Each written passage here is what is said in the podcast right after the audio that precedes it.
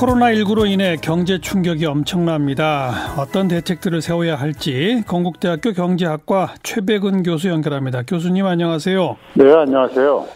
어제 이어 오늘도 주식시장에서 사이드카가 발동됐다. 그다음 사이드카에 이어 서킷 브레이커까지 발동됐다 이러는데 예. 사이드카가 뭐고 서킷 브레이커가 뭐죠?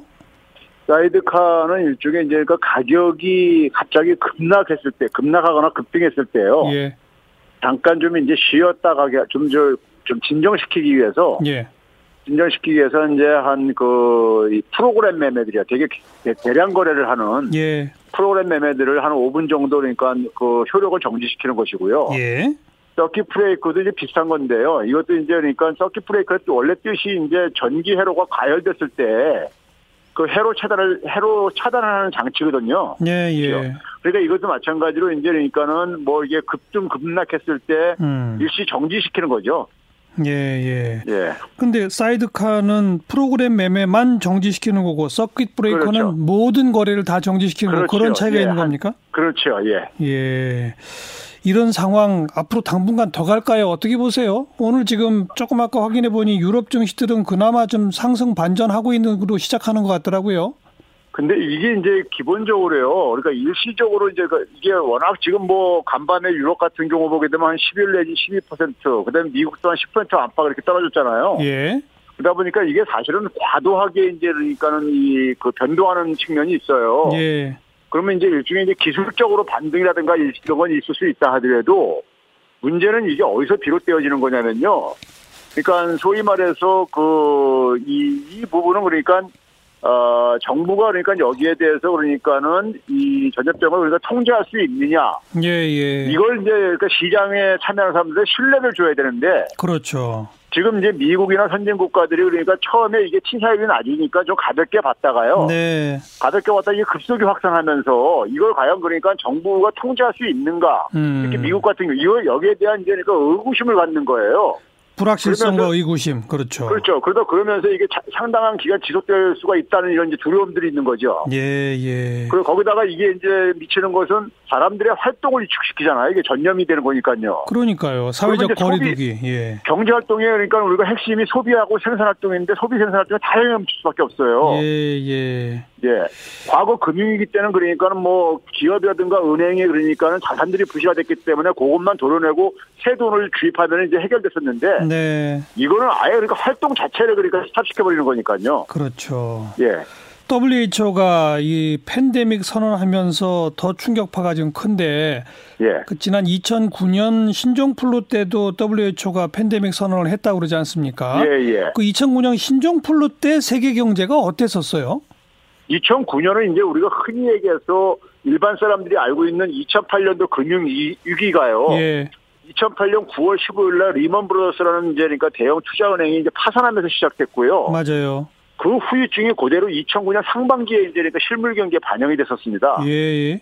그래서 그 당시에는 그러니까는 어 사실 그 금융위기의 충격으로 인해서 좀 이제 경기가 좀 이제 침체되고 둔화되고 했었던 것이고 아, 이 팬데믹이 미친 것은 상대적으로 그러니까는 크지가 않았어요. 그랬어요. 왜 그러냐면은 이게 네. 이제 그러니까는 상 이, 이번에 이제 그러니까 우리가 코로나 19가 그러니까 과거 사스라든가 메르스에 비해 가지고 치사율은 낮다 그러잖아요. 예, 예. 근데 이제 굉장히 감염 속도가 굉장히 빠릅니다. 그렇죠. 근데 이제 반면에 과거의 사스나 메르스는 그러니까 이 감염 속도는 그렇게 치- 이- 이번 것보다 이제 높지 않단 말이에요. 예, 예. 그러니까 이게 이제 감염 속 치사율이 처음에는 낮은 거에만 사- 사람들이 많이 주목을 했던 거예요. 네, 네. 근데 이게 감염 속도가 빠르면서 그러니까 사람들이 처음 겪는 이제 바이러스다 보니까 두려움을 갖게 되면서 예. 급속도로 확산되니까는 아. 갑자기 모든 활동을 위축시키는 거거든요. 그렇죠. 근데 과거에는 그, 그 정도 이제 그러니까 우리가 기억을 한번 되살려 보세요. 그 당시에는 그렇게 위축이 되지 않았었어요. 신종플루 때는 그리고 약이 있었죠. 그렇죠, 예. 아, 예.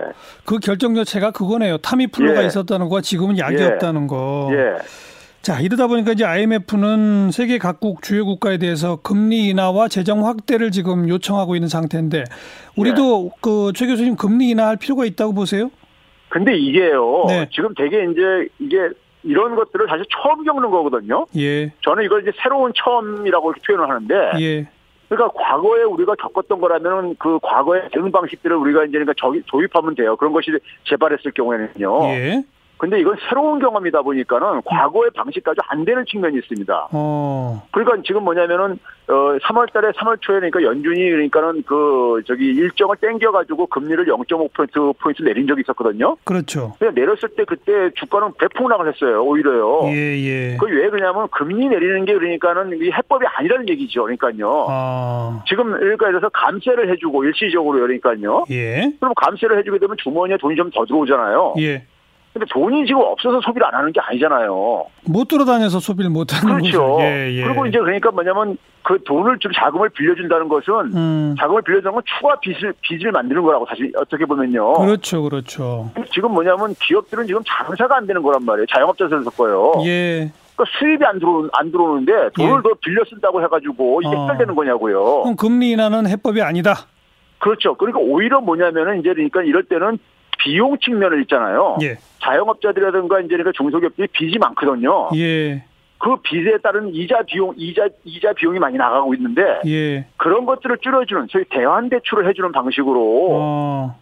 해가지고 비용을 줄여주거나 수입을 늘려주는 방식으로 접근을 해야지만이 일단 이 예. 이것이 진정될 때까지 좀 견딜 수가 있다는 얘기죠. 대환 대출이라고 하는 건 뭐죠? 기존에 그러니까 예를 들어서 금리를 그러니까 기존에 만약에 5%를 대출 받았으면 예를 네, 들어서 네. 그걸 한 3%까지 내려 내려줄 수 있는 게 중앙은행이 돈을 투입하면 금리를 많이 낮출 수가 있어요. 예, 예. 그러니까 금리 비용을 낮춰주는 거죠. 금융 비용을요. 이자 부담을요. 그러니까 그게 결국 금리 인하의 한 효과 아닙니까? 근데 이제 되게 이제 그러니까 어려운 자영업자들과 이런 사람들은요. 은행의 문턱이 너무 높아요. 아. 그리고 되게 이제 만약 고금리를 많이 이용을 하고요. 이금융권 이런 데도 많이 많죠. 이용하고요. 그래서- 예. 그래- 그래서 이제 중앙은행은 되게 금리를 인하했을 때 이 기준금리라는 것이 시중은행들이 자금 조달 비용이에요, 이게요. 알겠습니다. 알겠습니다. 예.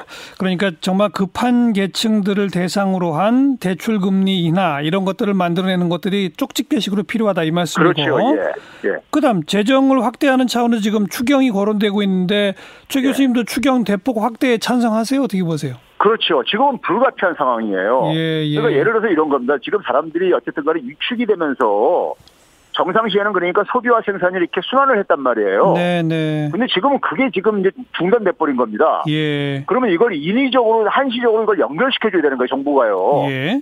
그럼 어떻게 되냐면 일단 그 수입이 끊긴 사람들한테는 음. 소득을 지원을 해주고 그 소득이 그러니까 다시 그러니까는 그 이 물건을 파는 사람들 자영업자라든가 소기업들한테 흘러 들어갈 수 있도록 예, 예. 그러니까 소위 말해서 이제 소비 쿠폰 같은 경우 이런 걸 연결시켜 가지고 소비 쿠폰. 이걸 인위적으로 연결시켜 줘야 되는 거예요 경제 활동을 그러니까요. 네, 네. 예. 그게 가장 타격을 받은 영세 소상공인 자영업자들한테 지역 화폐 형식으로 주자 뭐 이런 거네요. 그렇죠. 예. 그래서 그런 얘기가 나오는 겁니다. 그리고 IMF조차도 네. 현금 지원을 하라고 지금 하고 있어요. 네, 네. 예. 요즘 그 일부 지자체에서 거론한 재난 기본소득 맞습니다. 이거는 예. 이제 뭐 계층이나 이런 거 관계없이 전 국민한테 주자는 거잖아요. 근데 일부 지자체에서는 뭐 하위 60% 이렇게 얘기를 하는데요. 예, 예. 하위 60% 지금 찾아내기 쉽지 않습니다. 지금 예를 들어서 하위 60%안 속한 분들 중에서 음흠. 상위에 속한 분들 중에서도 그러니까는 자유롭게 경제 활동하는 그러니까 소위 말해 프리랜서들도 많이 있어요. 예, 예. 이분들도 그러니까 수입이 타격을 보고 있거든요. 예. 그러면 수입에 타격을 받은 사람한테 주려면은 지금 이게 60%를 이렇게 골라내는 것도 굉장히 기술적으로 굉장히 힘들어요. 그러면 다 줘야 됩니까? 그렇죠. 이럴 때는 한시적으로는 어. 한시적으로 어차피 할 거기 때문에 한 두세 달 정도는 그러니까 다 주는 것이 낫습니다. 네. 예. 그러면 한 두세 달 한시적인 재난 기본소득에다가 소상공인 자영업자 등등을 겨냥한 지역 화폐 이런 걸 그렇죠. 가- 함께 결합하면 되겠네요. 그렇죠, 예. 그러면- 그러면 이제 그나마 이 문제를 그러니까 에, 이 코로나 바이러스를 그러니까 해결할 때까지 네. 좀, 좀 견디게 해, 견디게 해주는 거죠. 그러려면 추경이 어느 정도가 돼야 됩니까? 어 저는 있잖아요. 지금 이게 지금 어느 어디까지 그러니까 언제까지 지속될 것이냐 거기에 달려 있다고 보는데요. 그렇죠. 이게 이게 그러니까 상당히 오랜 기간 지속되게 되면 그래서 그래서 그러니까 그 이 저기 저 누굽니까요? 저기 저 그 박용만 사- 사- 상위회장이 예. 40조까지 얘기하는 게 예, 예. 저는 방송에서 최소 20조 이상은 필요하다고 제가 얘기를 했는데 예. 에, 이게 그러니까 결국은 뭐냐면 소득 지원을 통- 정부가 어쨌든 간에 지금 경제 활동이 지금 중단된 거를 이걸 연결시켜주는 이- 임시적으로 해야 되는 역할이기 때문에 아까 말씀하셨죠. 알겠습니다. 예.